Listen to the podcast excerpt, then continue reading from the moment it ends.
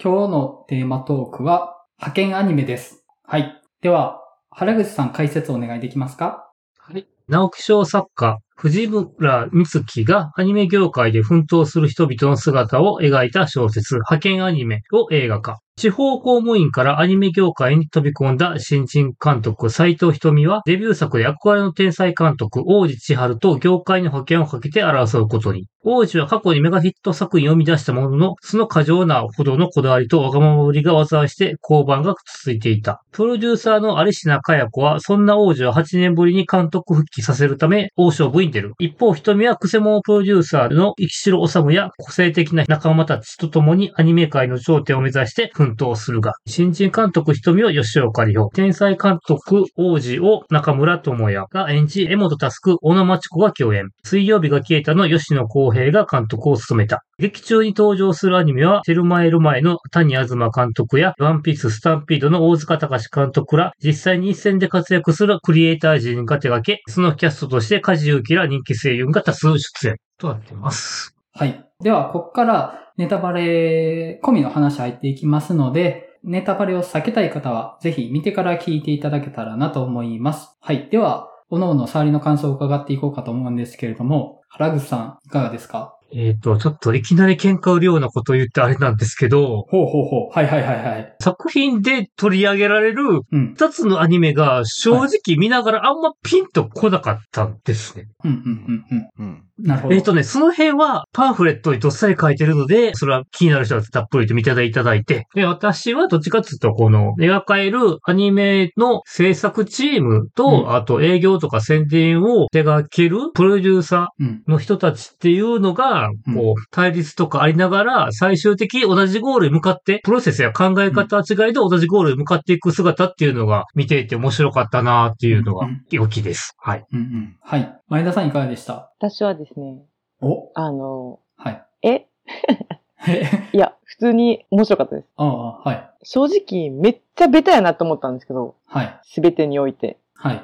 バクマンで見なかったかとか思ったんですけど、でもなんか、ベタだけど、やっぱこういう制作の裏側というか、まあ、作ってる人たちの話とか、もっと言ったら仕事の話とかみたいなの私結構弱くて、うん、もう作り手が作ってくる波にそのままに感情を動かされてみましたね。うんうん、ちなみに劇中のアニメはめっちゃ面白そうって思いました。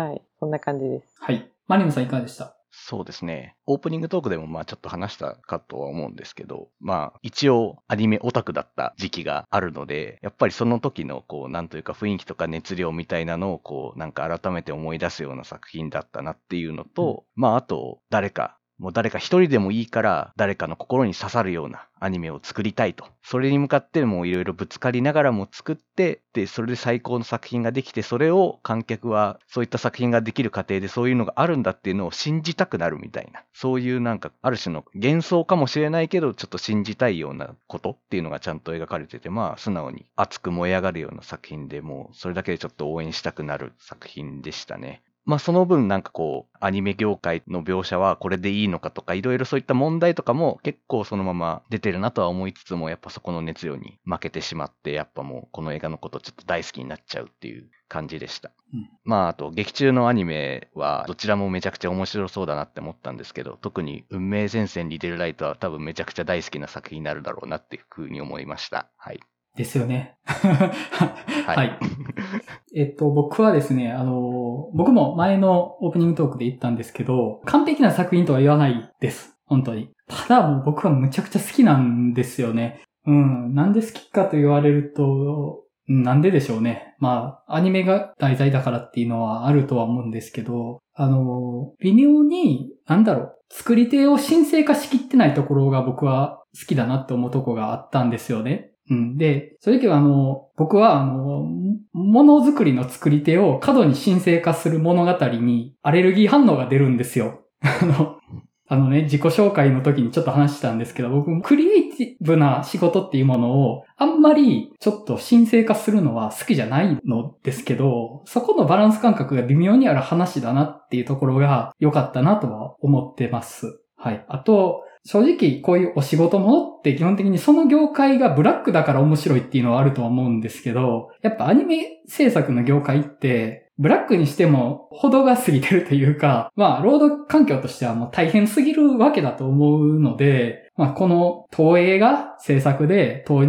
映アニメーションを題材にした物語を作った以上は、労働環境をちゃんと直してくれるんでしょうねっていう思いも込めて、まあ、この映画のことは注目したいなと思ってます。はい。っていう感じですかね。はい。えっ、ー、と、では、お便り2通いただいているので紹介させていただきます。まず、野風さんの読みでいいかと思うんですけれども、辻村美月作品が実写とアニメになった奇跡をこの目で見ました。作中のオリジナルアニメをガチ映像化して、ガチのアニメ制作現場を用意してきた。原作通りの心に刺さるお仕事映画で最後まで見逃せない。仕事を乗り越えるモチベを与えてくれました。出演陣もみんな小説から出てきてくれたような演技で納得の出来、中野智也の低音ボイスも良き、さすがに、アリシナさん、斎藤さん、波沢さんの順番で進む原作をまんま映像化には尺的にもできないけど、斎藤監督と王子監督の二人をメインに見せつつ、三人の女性主人公の大事なシーンをきっちり入れてまとめてくれた構成で文句なし。辻村美月先生の丁寧な心理描写と小さな伏線を散りばめて終盤で回収する味を映画でも楽しめるなんて最高の極みでした。何かを作る人たちってすごい。洋画びいきしてるけど邦画も悪くないと思いました。パンフレットの豪華版もまさに豪華なので買う価値あり、もったいなくてあの封筒を開封できないですよと。ありがとうございます。パンフレットそんな豪華なんですね。えっと、いわゆる普通の実写版のパンフレットトと、はい。しっかりとしたアニメ資料があって、はい。絵コンテ、ストーリーまで細かく載ってるっていう。ああ、なるほど。2冊セットの豪華版。はあ、はははあ、で、袋に入ってると、うんうん。なるほど。アニメ作品のパンフレットトみたいな感じで作ってるってことですね。うん、一冊ずつ分かれてるっていう。なるほどね。そういうことなのか。うん。原作がそういう構成だったんですね。ちょっと僕原作のことあんまり分かってなかったですけど、なんか綺麗にまとまってたんじゃないかなって僕は思いますけどね、映画の方は。うん、はい。ありがとうございます。はい。もう一通ご紹介します。スートラマンさん。映画の話したすぎラジオの皆さんこんにちは、スートラマンです。派遣アニメ見てきたので感想を送らせていただきます。正直、かなりぶっ刺さりました。あらすじを読むと、ある程度話を予測することができるような王道展開で、実際に予想通りに展開するが、それまでの展開、描写が丁寧で説得力があることで、王道ストーリーの強さ、面白さを感じました。劇中の2つのアニメも、ちゃんと見たくなるようなクオリティで、なおかつ、自分の魂を原動力に走り、最後に周りに支えられて生きる選択をするリデルライトと、記憶を原動力に巨大ロボを動かし戦い、最後、過去の記憶を失うが、同じ景色を見て綺麗となるサウンドバックが、どちらも二人の監督それぞれだからこその作品になっていることで、作品への思い、情熱に説得力を持ってていて、劇中アニメに感動をしているんだか、映画に感動しているんだかわからない不思議な感覚でした。個人的に良かったと思ったのが、観光家のリア充の彼の描写があったのが良かったです。僕自身オタクになれないコンプレックスみたいなものを持っていて、自分で言うのはあれですが、友達がたくさんいて、スポーツができて、クラスで目立って、バーベキュー好きで、かっこ笑。明るいやつって属性を持ってるだけで何も考えてない薄っぺらいやつ、お前らにはわからないって疎外感を感じることがあったりします。確かに薄っぺらいかもしれないし、ろくな感想も言えないが、アニメや映画や漫画だって好きだし、見たら感動だってするし、影響だって受けるし、キャラクターに恋だってする。観光家の彼が感動し、涙ぐむ、そんな描写を短いけどわざわざ入れているところが、ちゃんと劇中に何度も出てくるセリフ、誰かに届け、誰かに刺されの、誰かにちゃんと自分も入っているんだと感じ、実際に僕にはぶっ刺さってます。好きを貫くかっこよさ、熱さ、素晴らしさをしっかり感じられましたが、同時に大変さ、過酷さ、辛さも感じました。作品を受け取る側の僕たちとは違う、作る側の当事者の方々には、労働問題や賃金問題がある中、どう感じたのかも素直に聞いてみたいです。普段ならトイレ行きたいから早く終わってくれと思うエンドロールもみんなありがとう、お疲れ様でしたと感謝の気持ちを持って見れました。皆さんの感想、今後の配信楽しみにしております。はい。ありがとうございます。ありがとうございます。ありがとうございます。観光家の彼ね。はい。観光家の彼ですよ。僕がキーにしたいのは。はい。おそうきたか。はい。彼の存在なんです。なるほど。まあ、あの、僕のターンの時に喋ります。はい。いや、熱い感想でしたね。めちゃくちゃ熱いです、これは。いや、すごくいい感想だなと思って。はい。はい、では、掘り下げて話していきたいと思うんですけれども、今回、4人それぞれが取り上げたいトピックを順番に話していくような感じでやっていけたらなと思うんですけれども、まず原口さんなんか本作に関してここがっていう部分あったりしますか？ああ、だからちょっとあの、先週のオープニングトークでも言ったんですけど、うんうん。そう、制作チームと、うん。作る方の制作とお金とかの方の制作、うんうんうんそれぞれのチームの対立って結構あるよなっていうのがあって、うん。うん。まあ今回のこうアニメ業界だけど、割と映画業界でも結構近いところがあって、うん。うん。うん。なんか割とその二人の、その二つの立場の打ち合わせみたいなことになぜか俺がフォローで参加したことがあって、そんなことあるんですか？びっくりしたけどね。へえ、面白い。某テレビ局のドキュメンタリーで、はテレビ局の人間と映画宣伝の人間の対立がすごくてさ。い。へえ、作品名言ってもらっていいですか？え？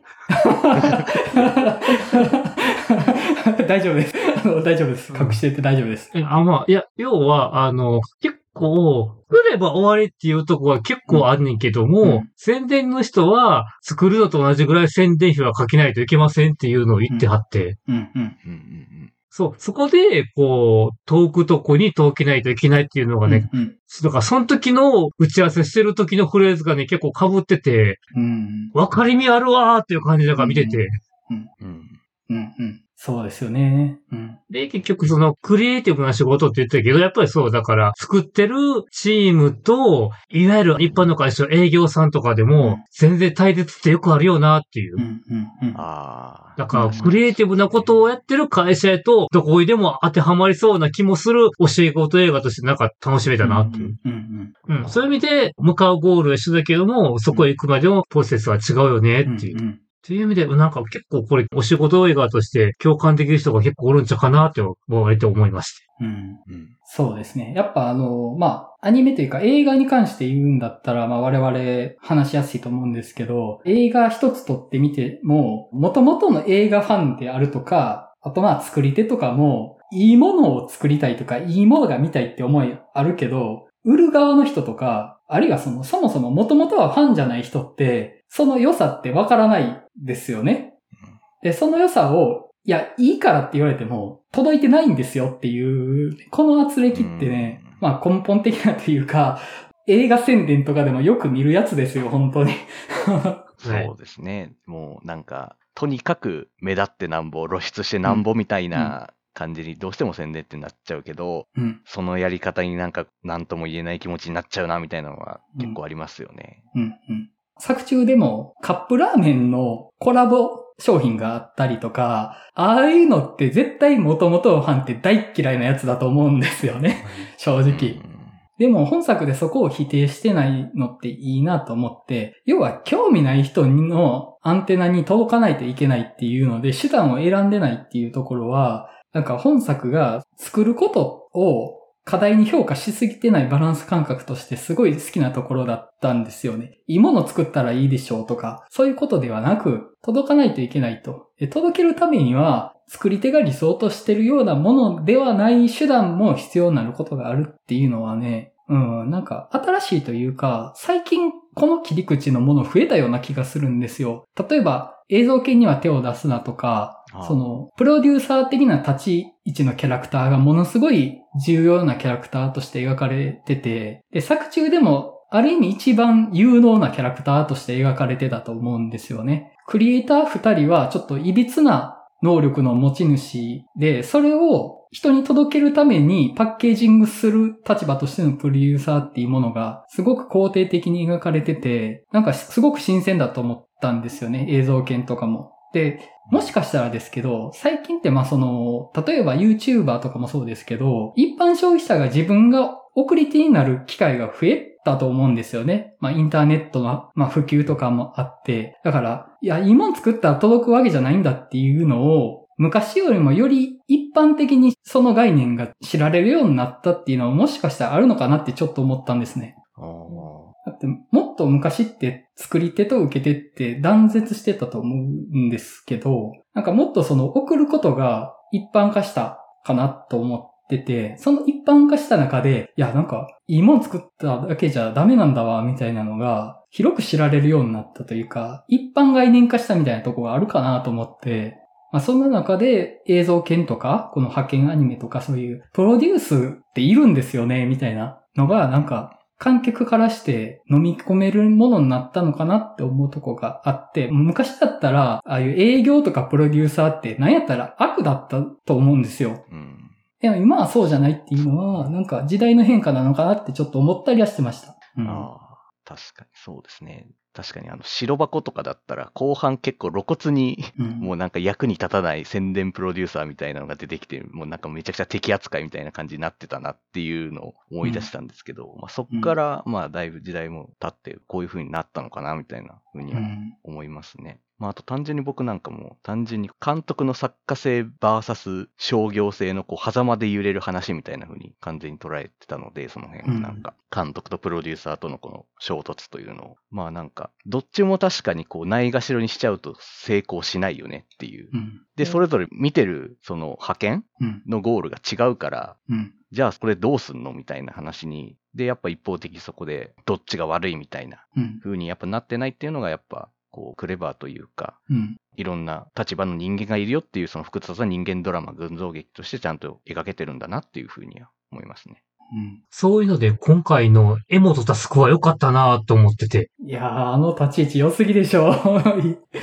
でも、エモとタスクって、どっちかって今までと、なんかこう、冴えない役の下げな感じやってんけど、今回ね、完全に言うたら、クール、スマート、クレバーとかっていうのが、バッチリハマってる、いい役やってるなーっていうのがあって、うん、営業の感じでもちゃんとこう、先々のこと考えてるっていう姿が、おーって思いながら。で、最後ね、ちょっとこう、軽く飛び生えてるね、あのラストとかもいいなーって思って。うん、今回はね。いいですよね。ねなんか好感持てるエモとタスクでしたね、今回の。うんからまあその、作る人と売る人が一致団結できるっていいよねっていう理想を描いてるなって思うんですよ。現実がそうじゃないから、絶対にぶつかるから、いやそうじゃなくてやっぱ同じ方向を向いてると信じたいよねっていうのがね、やっぱいいなと思うんですよね、この話。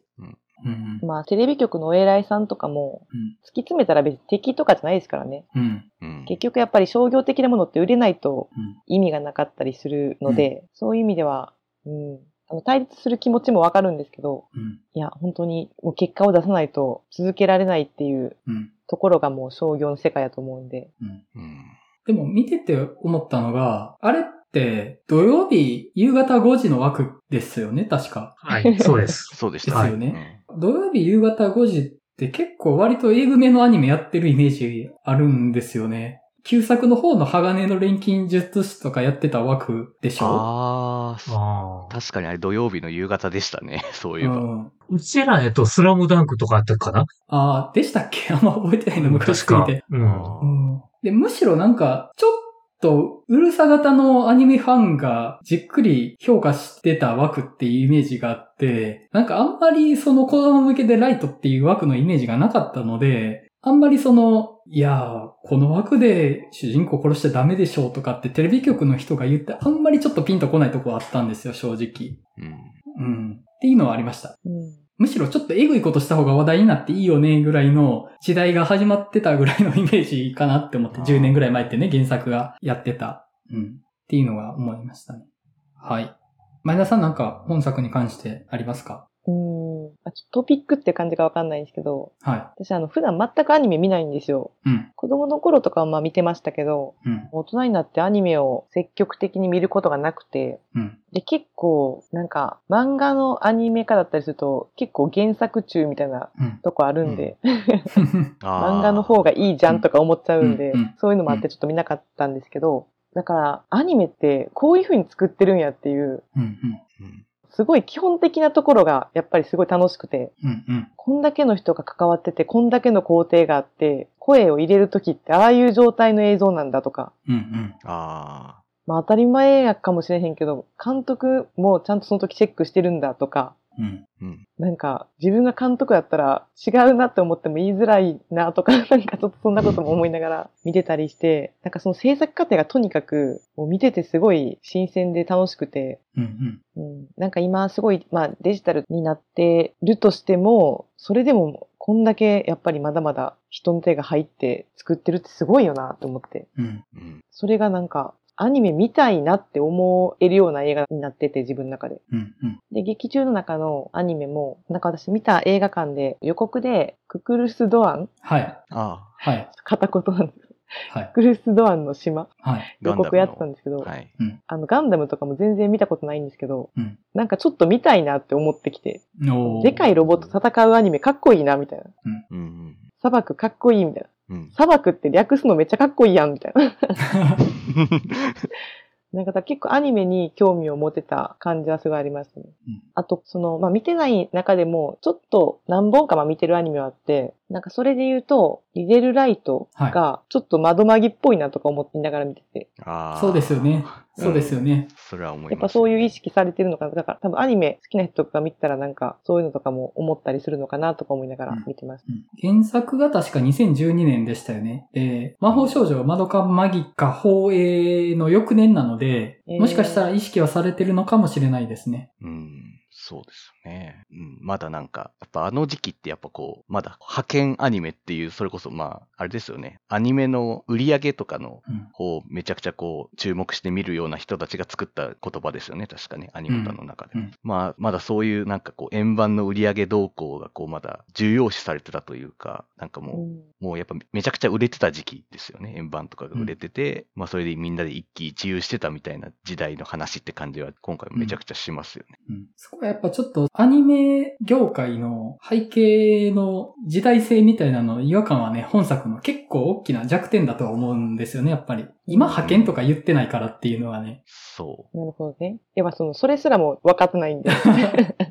言ってた時代があったとか、今言ってないとかもちょっと分かってないんで。あの、派遣っていうのは DVD とかブルーレイの売り上げによる優劣をつけるための言葉なので、今ってもう動画サービスで見るっていうのがね、定着しすぎてあんまりその感覚ないんですよね。う。んん。あとまあリアルタイム視聴っていうのもあんまりそんなにそうそう今ないですよね。メジャーじゃないとは思うので、まあもう今配信されてるのを各々が自分のタイミングで見るみたいなとこあると思うので、うんやっぱね、で、これが過去の話やったら、まだそこの違和感はないんですけど、2022年って出てくるので、あの、うん。そこはね、やっぱね、今はそうじゃないけどな、みたいなのはね。思うとこではあります。そこはやっぱ思いますよね。うん。うん。視聴率争いとか聞いたことないなっていう感じやし、今時ね。うん。うんてか、その当時ですらに視聴率争いとかなかったような気がするんですけど、みたいな。うん。うん。まあ、あえて多分、二項対立としてうん、視聴率っていううん。数値を上げることで、まあ、物語を面白くしてるだろうなとは思いつつも、うんまあ、なんかちょっと違うなと思うし、うん。まあ、あとなんか、アニメのイベントあったじゃないですか。うん。うんなんか、あのイベントの感じも、なんか全然違うな、みたいなふうに思いましたけどね。うん。監督のなんかこう、登場シーンで拍手がまばらとか、ないですよ、あんな。うんうん。ないし、ねなんかこう、露骨な司会者の、今もうそんななんかアニメ全然知らないような人がアニメイベントの司会者やってるとか、その当時からそんななかったので、うん。やっぱそういうのはめっちゃ、うん、なんか、なんか演出上やろうと思うけど、ちょっと違うなってやっぱ見ちゃいますよね。あの司会の人かわいそすぎませんでした？うん。かわいそうひどいでしょ、あれ。そう。残念な感じがね。なんかどっちも得しないよねっていう、なんか、うゲスト側も司会者側もっていう、いや、今あんなことしたら炎上ですよ、炎上。もう炎上ですよ。単に不条理押し付けてるだけですからね、あれ。うん。うん。うん。前田3番アニメ見てなかったんですね。そうなんですよ。確かに言われてみたら、アニメの話全然したことないわと思いましたけど。いや、本当に見たのが、まあその単体のアニメ映画うん。だったらまあ見てたりもするんですけど、うん。テレビシリーズっていうんですかね、そういうのとかは、うんうん本当に窓まぎと日暮らしぐらいですかね。そこなんやっていう。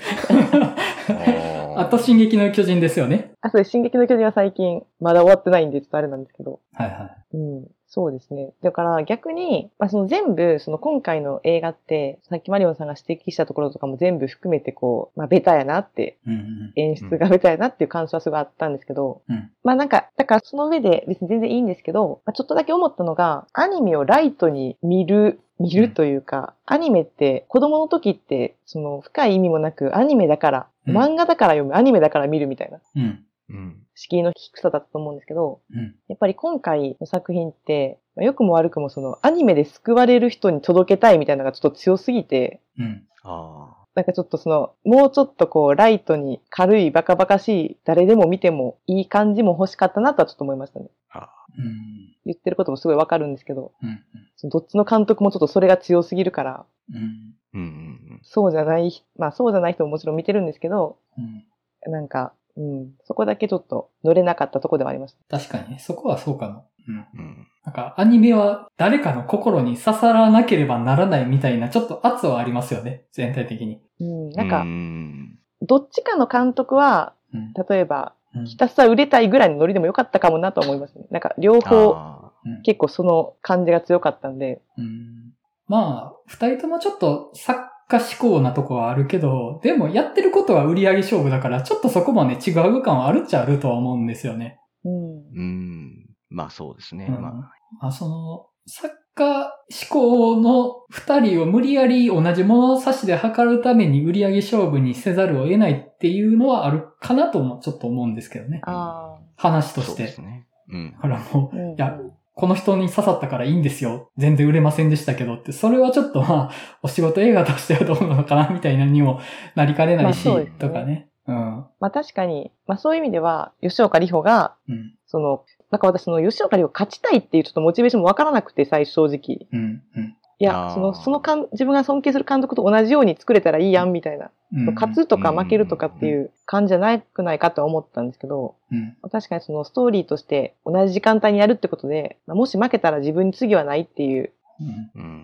うん。まあ設定っていうかそこに、そこがあるから、うん。まあ競い合ってるっていうところはうん、それで辻褄が合うかなと思う。うんまあ、あと、まあ商業うんの場においてやっぱ、一回失敗しちゃうともう戻れないというか、もううん復帰不可能みたいな状況にやっぱアニメはちょっとなりやすいじゃないですか、やっぱり。もうなんか、うんあるもう、1話なんか作画崩壊しようものなら永遠ずっとそれでいじられるみたいなうん。のがまあ、よくあるなという感じがするので、うん。うん。まあそういうプレッシャーもあるし、うん。まあね、同じ枠で自分の憧れの天才監督と一緒に肩を並べるってまあ相当なプレッシャーですよねっていうもあるし、まあなかなかね、悩ましい。しかもまあなんか、その彼女の売り出し方も結構まあなんかアイドル的な売り出し方をちょっとされるじゃないですか。うん。不本意な形で。まあなんかあの辺のこう、もう、ああいう売り方ってアニメファン全員ちょっと嫌じゃないですか、ぶっちゃけ。ああいうのって。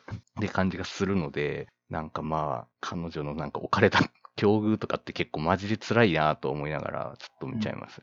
まあアニメってなんか、イメージではうん、話作り切ってから放送したらいいやんとか思っちゃうんですけど。なんか、作りながら放送してるのが、はなんか、理解できないしすごいみたいな。うんそれで、まあもしかしたらその、視聴率とかの反応とか見て変えたりするとこももしかしたらあるのかもしれないんですけど、い。うん。私が自分が仕事を決めれるんやったら作り切ってから放送するのにとか、進撃の巨人にも思っちゃうんですよね。あ なんで待たせるんだろー、でも、12話あるとして、2話時点でむちゃくちゃ不人気で、あと10話このまま放送されるのかっていう、それはそれでむちゃくちゃ嫌ちゃいます。死ぬのが決まってるのが10回流されるって。いや、もうそれやったら直させてよって。あ逃げたいなうん。う。うん。すごいですよね。だから、本当にそうなると、もうタイトというか、むちゃくちゃなスケジュールでうん。やるしかないやんってなってきますもんね。うん。そこはね、確かに不思議っちゃ不思議ですけど、うん。まあ多分、あの、まあこのアニメ業界っていうかもう人間の構造やと思うんですけど、締めくくりに合わせてしか動かないっていうのはもうああ。根本的なものなのかなっていう。その、確かに。うんでも私なんか、こう映画とか見て、例えば、小野町子がはい。頭下げて、はみんなで徹夜で頑張るみたいな。い。あの辺とかも結構、ジーンって来るタイプなんですけど、うん。はうん。来るタイプなんですけど、自分やったら絶対やらないと思う。い。はい。すいません、帰りますって言っちゃうと思う。うん。いや、あれね、ちょっと今あれを美談として見られるのかってどっかっていうのはね、結構ギリギリやったとは思うんです、正直。うん。うん。ほんまにもう、ゆとり世代は帰るぞと思って。そう。てかもう帰ってると思う、あの時点で。夜来た時点で。だから、あの、差し入れおにぎりっていうのが絶妙なとこなんかな。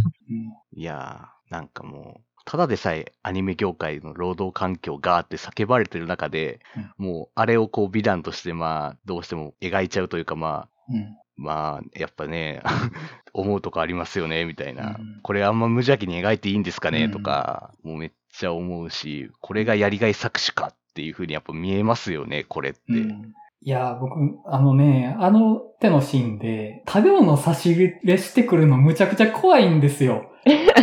どういうことですか？あれ、うん、後に残んねんね。うん。そうそう、あの、世物へぐいですよ。黄泉の国の食べ物を食べたら、黄泉の国の住人にならざるを得ないっていう、あれですよ、あれ。あの、あ僕、あの、お金くれる人間と食べ物くれる人間やったら、食べ物くれる人間の方が頭が上がらなくなるっていう風に思ってるんですよ。お金くれる人間とは対等だと思うんですけど、食べ物をくれる人間ってもう完全に上に立たれると思うんです、僕の感覚として。なるほど。あ。面白いです。で、だからあの、例えば仕事とかしててね、あの、目上の人が、いやもう今日はもうおごりでいいよとかっていうのって、給料上げるよりもっと怖いことだなって僕は思うんです。それを食べたら、もう絶対に引けなくなるっていう。そう、だから胃袋を掴むってすごいことやよね。だから僕食べ物描写怖いんですよ。人に何かをお願いするときに食べ物を持ってくる人は、この人はカードとしてこれを使ってるんだぞっていうのを、ね、心がけながら見てるんです。ああ。まあ、そっか。あの、思いがこもってる風に見えるじゃないですか。すね愛情とかね。うん。でもそれがね、お金というドライなものであるよりも恐ろしいなって僕は思うんです。ああ。うんそこでおにぎりですからね。そうそう。なんかね、心がこもってそうに見えるじゃないですか、こうやって。丹精込めて握りました。はい、食べてって。もうそれは徹夜して作画をかけという呪いをかけられるわけですよ、あれを食べたら。いや、だから本当に難しいなと思ったのが、例えばこれが漫画家うん、うん。で、はい。うん、一人で、うん、まあ自分の作品を一人で作ってる人間だとしたら、まあアシスタントとかいると思いますけど、うん、基本的に一人で自分の作品作ってたとしたら、うんどうしても納得ができない。やり直したい。うん。徹夜でやるって、それこそもうあっていい話だと思うんですよ。あっていいというか本人がうん、そう納得できるものを出したいっていう。うん、ただこのアニメってなってきたら、それが手を動かすのがまた違う人たち。になってくるっていうところが、うん、でもその、うん、正直、根性論を言うつもりは全くないんですけど、うん、完全にそのビジネスライクに割り切って作ってるものでもないと思うので、うん全員が、全員。うん。そこが、だからその、誰がそれを言うかによるっていうか、その、うんうん決して頼む側とか上の人たちが美談にしてはダメだなとは思いますけどね。うん、うんそれに応えたいっていう人たちがいるっていうところは理解はできるんですけど、うん。からまあ、漫画家やったらね、自営業なので、うん。まあそこの納得感はあるんですけど、アニメ制作はチームでやる、会社でやってることなので、うん。やっぱその、従業員に残業させてる、徹夜させてるっていうのをどこまで飲み込んでいいかっていうのは、正直思うところはあります。特に今の時代はね。で、見方によってはですよ。あの、見方によっては、東映アニメーションっていう、その日本のアニメの歴史にものすごい根幹から関わってる制作会社をモチーフにした話で、そういう長時間労働とかを感動ものとして描いてるっていうのを自分でやってるってちょっと嫌だなって思うとこもあるんですよ。それやらしてんの自分らじゃんっていうのを。で、それをさらに物語にして映画として売るんですかっていうのは思わなくもないんです、正直。うんうんで、それは、あの、今年の映画で言うと、シングネクストステージでも思ったことだったんですけど、あれってエンタメ産業がいかにブラックな業界かっていうのを描いてるアニメだったんですよね。で、それを、大手ユニバーサルが作って大ヒット映画にしてるわけですけど、お前らが言うなやっていう部分も正直あるんですよ。うん。うん自分たちで巻いた毒を自分たちでもう一回商品にしてるんじゃないって思うとこは正直あるんです。だからこそ、シングネクストステージも派遣アニメも、それは労働環境を良くしようとしている意思表明として取りますよって僕は思ってるんですよね。うんそれをせずにあの話を作るんだったら、それこそ搾取ですようん。立ち悪いでしょ？だって、俺たちってブラックなんだよね、へへへとか言いながら、それ売ってるんですよ。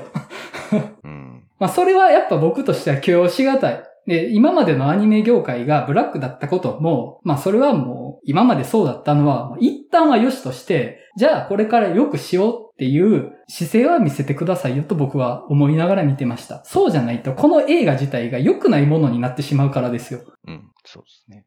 ブラックな労働環境を良くするつもりもないのに、エンターテインメントにしましたって、タッチ悪いですからね、正直。うんうんそこはね、頑張ってくださいと思いながら、この映画のことは応援してます。はい。っていう。はい。じゃあマリオンさんなんかトピックありますか？そうですね。やっぱり劇中で作られるアニメのクオリティの高さって、うん。やっぱこの作品一番の魅力じゃないかなと思うんですけど、なんかいわゆる映画内に登場するうん映画なり、劇なり、小説なり、音楽なりのうん。説得力ってあんまないじゃないですか、やっぱり。なんか。別にこれなんか映画内の観客はめちゃくちゃ最高傑作だみたいな言ってるけど、別に大したことなくない？この音楽みたいな。のを外から見るみたいな時とか、なんかもう文学賞もそうなめやみたいな小説みたいなのが出てきたとしても、うん。いや別にこれのどこがいいのかわかりませんけどみたいなことがやっぱしょっちゅうあったりする中で、まあやっぱりこの劇中アニメのクオリティがちゃんと、まあ全部見たわけじゃないのに、なんかすごくクオリティが高そうで、むしろ見たくなるみたいな風にやっぱさせてくれるっていうのはやっぱすごいことだなと思いますしね。うんうん。で、やっぱなんか、モデルとなった実在の監督さんとかがやっぱいるわけですよね。やっぱ今回の二人の監督の。王子監督が生原邦彦で、で、新人の女性監督の方が松本理恵さんだった。うん確か。だったので、まあ確かにどちらもすごい人やなっていううん人がモデルになってて、しかもなんかちゃんとそれを作りそう、ちゃんと。もう特にやっぱ、リデルライトは確かに生原邦彦が本当に作りそうなアニメだなって思ったし、うん。うん。まああと、女性監督がロボットアニメ作ってるっていうのもいいなと思っていて、うん。なんか聞いたことないなって思って、うんあるのかもしれないけど、なんかそこもちょっとなんか一個時代がこう進んでる感じが僕は受けたので、すごくいいなと僕は思ったんですけど、なんかありますかね？女性監督のロボットアニメ作品とかって。ちょっと僕浮かばないですね。心当たりがないですね。うん。あのー作中アニメ2つ、運命戦線ニデラライトの方は、魔法少女マドカマギカは思い出すのはやっぱあるかなっていうのはあるんですけど、王子監督のモデルになった生原邦彦文脈で言うと、少女革命ウッテナがイメージされるとこではあって、少女革命ウッテナ自体がかなりあの魔法少女マドカマギカに近い話ではあるんですよね。うん。キャラクターデザインとか全然違うんですけどね。ただ描こうとしてることは結構近しいとこはありますし、いくら原邦彦の作風としてあれはね、かなり近しいと思います。やっぱそう、やっぱ近いところをやっぱ捉えてるって感じなんですね、やっぱね、ファン的。うん。世界と個人の対立っていうのは割といつも描いてることうんうん。でありますし、あとあの、ずっと王子監督が主人公を殺そうぜって言ってたじゃないですか。うんはい。で、最終的に殺さないっていうね、のがうん、ちょっと話のツイストとしてありますけど、その、生原邦彦監督ってずっと自己犠牲を描いてきた作家だったんですよ。うんうん。で、その自己犠牲を描かなかったのが、ここ数年前のサラ三昧っていう作品だったんですよね。で、あそこでファンはおってなったんですけど、この話は原作10年前なんですよね。だからまあ、うんあの、原作小説の方とこの映画内のアニメの展開が一緒の展開なのかどうか僕知らないですけど、もし一緒だとしたら、生原邦彦本人を先取りして自己犠牲の否定を描いてたってことになるんですよ。おー。激アツなんですよね、そこ。それ、原作そうやってめちゃくちゃ熱いですけどね。ああ、なるほどな。うんいや、でもなんかその、はい。2011年って、まあ、窓マギとか、うん。マルピングドラムとかうん。もありましたっていうのはなんか来ましたけど、他に何かあったっけって僕、あんま、僕その年にはアニメオタクじゃなかったので、そんな全然その時アニメ見てなかったので、なんかふと、その派遣アニメのその描く上でなんかどういうのが売れたんだっけって見てたら結構やっぱすごいですよね、この時期って、本当まあ、タイバニもあるし、はい、そうです、ね。あの花もあるし、みたいな。うんまあ今回秩父が出てきますけど、それこそ。うん、なんかやっぱすごい年やったんやな、この年ってちょっと改めて思いましたけどね。11年って。サウンドバックの方は、あれは、僕はイメージしたのは、僕らのとかはイメージしたんですけど、僕らのってご存知の方いないですかね。名前だけ 見てないえっです。すいませと、んもう確か漫画原作だったよね、確そうですか。はうん。あと、まあ、あの、トイアニメーションモチーフでジェブナイルだったら多分、デジモンアドベンチャーとかがそうかなと思ったんですけどね。あー、デジモンとかそっか。子供たちが、その、何らかの力を得て、世界と対峙するみたいなジェブナイルって結構デジモンをイメージしながら僕は見てましたね。あー、まあ、そっか。僕らのめっちゃ面白そうなんですけど。あ、僕らの多分前田さん好きやと思います。多分ね。うん。まあそっか、単純に秩父がしかも聖地やから、もう完全に僕あの花とかうん思い出してたんですけど。あそうですね。まあ、あの花もジブナイルって言ったらジブナイルじゃあまあ、なのか。そうそうそうう。ん、そうですね、。あの花ってなんか戦うんですか？誰かと。あ、戦わないです。戦わないですよ。戦わないですよね。なんか、死んじゃうみたいな話です。死んじゃったみたいな。ま、まあ、ままあ、あ、はい。まあ、はい。まあ、なんかあの、秩父のアニメスタジオのスタッフさんの、確か着てる服があの花の主人公着てた服着てたなっていうのは見たんですけど、地底人とか書いてへてーああ、そこ拾ってんねや。そう。なるほど。いや、なんかちょいちょいなんかねアニメネタ拾ってるじゃないですか。うんわかりやすいやつとかからも含めて。うんテレビ局の会議室がもろにゼーレじゃないですかみたいなとかね。はい。とかまあ、テロップがもうエヴァですよねみたいな出し方してるねとかね。うん。ガンダムのセリフが出てくるねとかね。うんそういったとこも含めてまあ可愛いですよね。うん。まあ、ちょっとね、目配せ的な要素は多いですよね。そうそうそう。うんこれアニメネタですよ、みたいなのね、っていうちょっと。いや、まあ、ゼーレとかの感じは良かったと思いますけど、なんか笑っちゃいました、あそこは。うんうん。あと、声優さん？はのドラマもめちゃくちゃ良かったなと思って。い。いや、いいですよね。うん。熱いですよね。ああいうの、いいなと思いましたね。うん。ちょっとね、ああいう見くびってた相手がめっちゃ真面目やったとかってね、うん。めちゃくちゃ好きですよ。そう。だし、やっぱ、どっちもこうなんかちょっとアイドル扱いを受けて、うんこう、あんま認められてない感じを分かっていながらもそれでも、まあ、利用してやろうやないかみたいな、うん。風なところで一致団結するみたいなうん。ところはやっぱ結構グッとくるなというか、うん。まあ、あの、全然話の展開は全然違いますけども、やっぱ白箱でも制作進行の主人公と、あと声優を目指してた、うん。まあ、主人公の二人がこう、またこう重なるみたいなシーンのこととかもちょっと思い出したりとかして、あそこは結構グッときましたね。うん。ちょっとまあその、アイドル的な立ち位置で舐められてるっていうのは、二人とも結構作中でちょこちょこと描かれてたと思うんですよね。うんうん監督の方も、あの、前の智也に肩ポンよくされてるじゃないですか。うんうん。で、裏で、まあ、所詮代理やからな、みたいな悪口言ってるしで、やっぱなんかあの肩ポンね、舐めてる感すげえ出てるなと思って、うん。いややっぱ、案の定途中で爆発しますけど、うん、ちょっとね、やっぱり、アニメ監督、やっぱ男性の方が多く頭には浮かぶので、うん。男の職場なんだろうなっていうのはあるなとは思って、まあそれで新人女性監督ってことで舐めた感じ出されてたりしたのかなとかね、そのあたりうん思って、あと、霧島部活やめるっていうの前の智也が、なんかアニメ会社とか入ったらああいう態度取りそうやなとかちょっと思ったりしてます。あいつ、こういうことしそうやわと思って。未来の彼だったかっていう。そうですね。確かにあの、肩ポンからの、まあ、最後こう、違いますよみたいなうん風にやっぱもう最後怒るみたいなところとかも含めて、うんやっぱ結構この映画細かい演出がやっぱすごくううんまいなとやっぱ思いますよね。なんか、うん。エクレア食べようとしたら毎回ないみたいなとかのうんうん使い方。で、最後エクレアって、ちょっともう、しかも味も好きなやつじゃなくて、みたいなところでこう、うん感動させつつもちょっと笑わせるみたいな、うん。あのニュアンス出せるのってなかなかうまいなってやっぱ思ったし、うん。あと、アニメのこう制作過程とかも結構、冒頭ぐらいで結構テンポよく見せるあたりとかもすごくうまかったし、うん。あと、視聴率争いの青とピンクの、うん。まあアニメのイメージ映像的なこうライン取りみたいな感じで描くとか、うんああいうのとかもうまいなと思いましたね。うん。あとそうだ、音楽、劇版がめっちゃソーシャルネットワークっぽかったなっていう。ああ、そうなんですね結。構ソーシャルネットワークっぽくて、王子監督のテーマとか聞くと、もうなんかすごいソーシャルネットワークの冒頭に流れる曲っぽくて、なんかノイジーなサウンドにピアノのメロディーがちょっと聞こえてくる一音だけみたいなのとかすごく似てるなって思ったし、へえ、なるほど。なんかこう、みんなで後半から作業にも没頭しだすシーンとかで結構電子音みたいなサウンドが聞こえるところとかはもう、もろにソーシャルネットワークで主人公たちがコード書いてるシーンでの曲ともうんうん結構売り二つぐらいに近いので、結構そういうとことかも意識してんのかなとかは思いましたね。うんうん。そこは気づかんかったな。なるほどな。うんうん。そんな感じですかね。そうですね。はい。はい。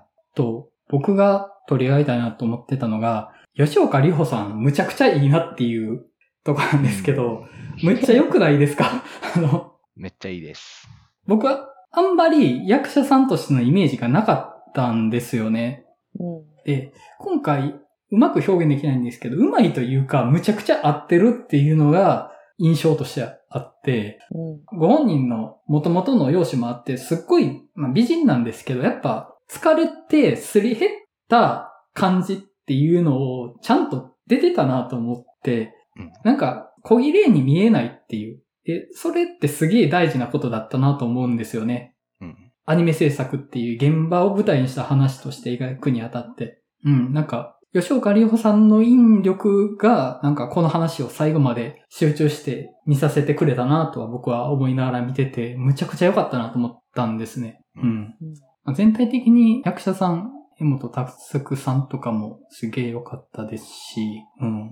もうね、ちょっと前の智也さん、さっき呼び捨てしちゃいましたけど、ちょっとね、なんか、人を食った感じの役やるのほんとうまいですよね。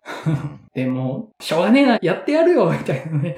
ああいうちょっとやけくそ気味に立ち上がるところも本当に似合うし、でね、なんか役者陣に関しては全体的にすごいいい映画だったなと思ってます。で、僕が話したかったところ、観光家の役所のお兄さんなんですよね。あの人が描かれてるのが、この映画のバランス感覚としてすごいいいなと思ってて、アニメの対談みたいな舞台上でやるときに、王子監督が結構悪の強い演説をするじゃないですか。うん。いけてなかった奴らに、なんだろうな、生きててよかったと思ってほしいみたいな、ちょっと僕なりの要約しちゃってますけど、っていう、まあ演説というか結構僕あれアジテーションだと思うんですけど、結構悪の強いこと言ってるなと思うんですよ。で、僕あの手のことに結構当てられる人なので、あ、なんかやっぱいけてないやつの方がなんかこういうクリエイターの才能とかに近いところにいるんだみたいなのを思っちゃう人なんですよね。で、はいはい、学生時代の僕とかそうだったんで、よーし、頑張って欠落するぞみたいな感じで極端なことをして、あの、人生踏み外したわけなんですよ。で、結構あの手の発言って危険で、欠落しているから極端だから才能があるみたいな。で、それを才能がある人が言って、それの引力に引っ張られちゃうみたいなのって僕自身がすごい心当たりがあって、怖いこと言ってんなと思ったんですよね。でも、ものづくりってもっと残酷なものだなと思ってて、欠落してようが極端であろうが、才能なかったら面白いものなんてできないし、なんだったら別に才能なくても面白いものってできたりするので、本人の能力とかと作品の面白さって全然関係のない価値を持ってるものだと思うんですね。で、そこでなんか自分が俺は異端者だからみたいな自意識を持っても、その作品が持ってる面白さっていう残酷な価値基準の前では、あんまり意味がないものだと思うんですね。で、そこに、要は陰キャであるとか、非リア充みたいなもので、引っ張られるのは僕はすごく怖いんですよ。なぜなら僕はその引力に引っ張られる側だから。で、僕が自己紹介会の時にも言ったものづくりを語る物語がクリエイティブを語る物語が怖いなって思うところなんですよ、それが。うん。異端であることと才能があることは関係ないっていうのは、ちょっとね、そこをね、なんだろう、異端には才能があるみたいなことを言われると、引っ張られちゃう怖さがあるなとは思ってるんですけど、この派遣アニメのバランス感覚として、やっぱ、そうじゃない人っていうものを、を描いてるのが良かったなと思ったんですね。あの、観光家の人とか。で、あの、女の作家の方いらっしゃったじゃないですか、すごく。名うての新進気鋭のアニメーターの方が、河原で友達がバーベキューしてるような人、うわ、リア充だ、嫌だな、みたいなリアクション。で、あれって、心当たりがあることではあるんですけど、じゃあそこで言われてるリア充って何なんですかねって、アニメの面白さがわからない人、才能がない人。で、その才能がないとか、アニメが好きとかっていう、勝手に人を判断して脱落させるものって、すごく自分勝手だなとは思うんですよ。うん、でも、アニメ見てる人って、そういう人もいっぱい見てるわけだと思うんですね。別に、極端でもないし、特殊でもないし、異端でもない。普通の人、あるいはリア充と呼ばれるような人たちだってアニメを見てるし、別にそこで悪く言われる筋合いはないし、憎まれる筋合いもないと思うんですよ。なんだったら別に普通の人なんていないとは思うんですね。で、同時に全員普通だと思うんですよ。で、そこでなんか勝手に判断されるのは嫌なんですよね。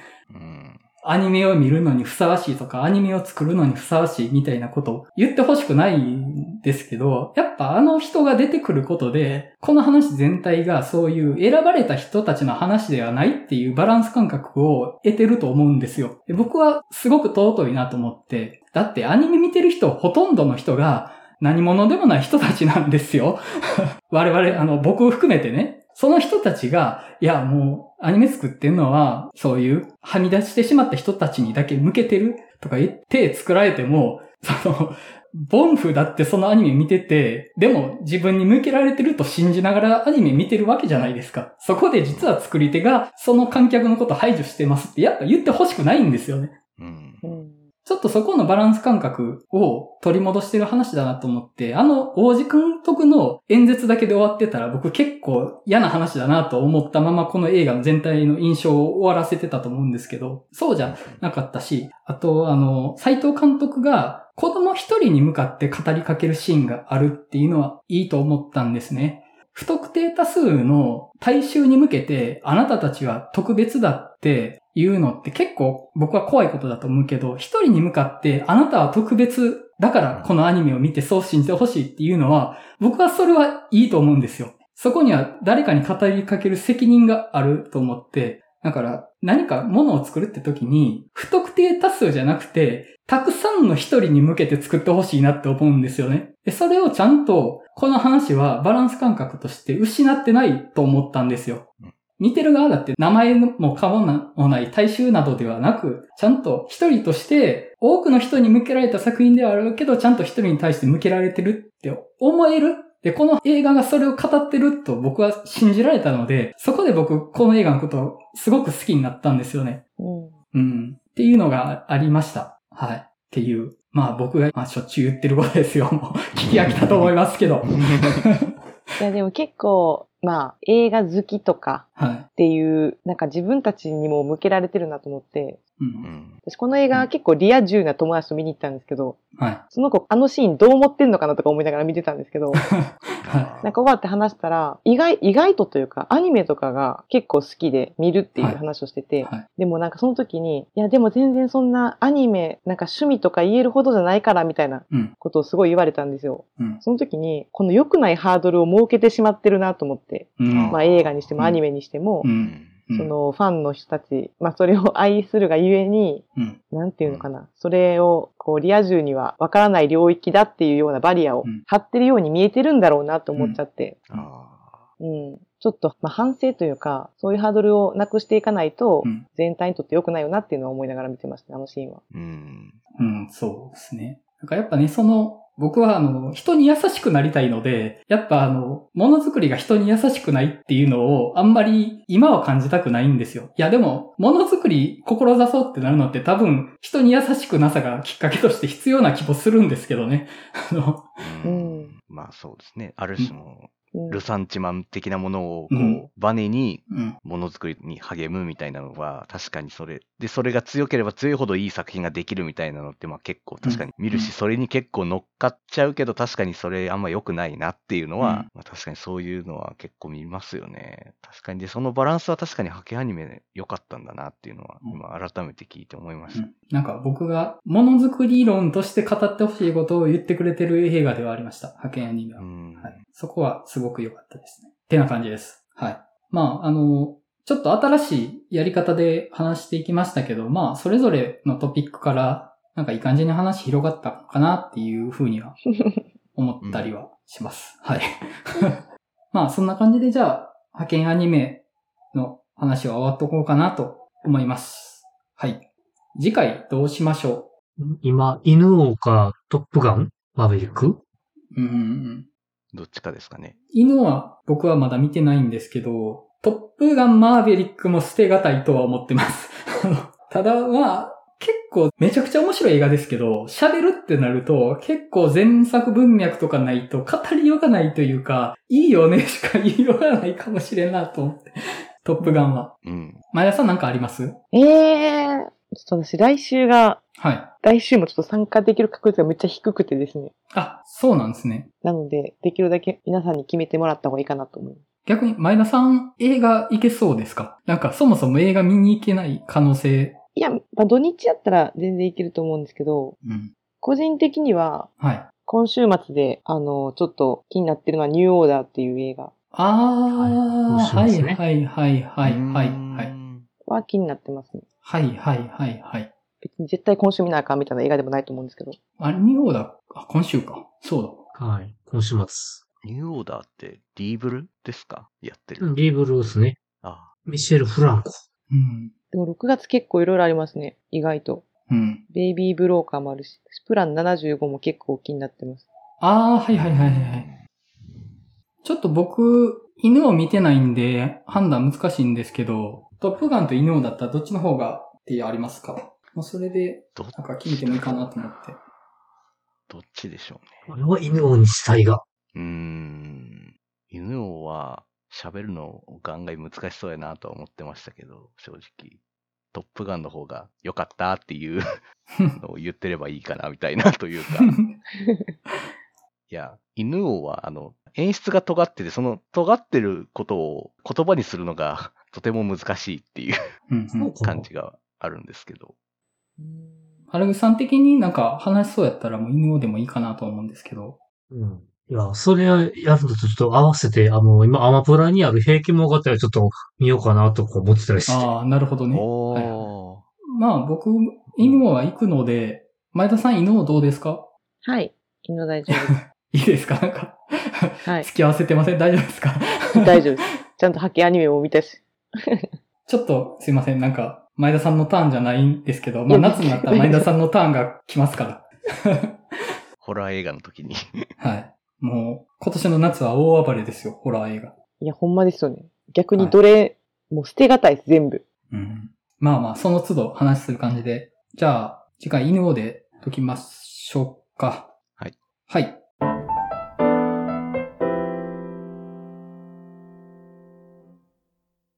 では、お知らせになります。6月も映画の話したすぎる場を開催する予定です。場所は大阪の南森町にある日帰りイベント型カフェバー週刊曲がり。日時は6月18日土曜日。オープンが19時、クローズが23時となっております。また、この番組ではリスナーの皆様からお便りを募集しています。番組の感想、次回テーマ作品の感想など、ご自由にお送りいただけると幸いです。受付先は番組説明文をご確認ください。また、次回バー開催情報、ポッドキャスト次回テーマ作品の告知も行っておりますので、Twitter のフォローもよろしくお願いいたします。はい。それでは、映画の話したすぎるラジオリニューアル第66回、派遣アニメの回を終わりたいと思います。それではまたお会いしましょう。さよなら。さよな。ら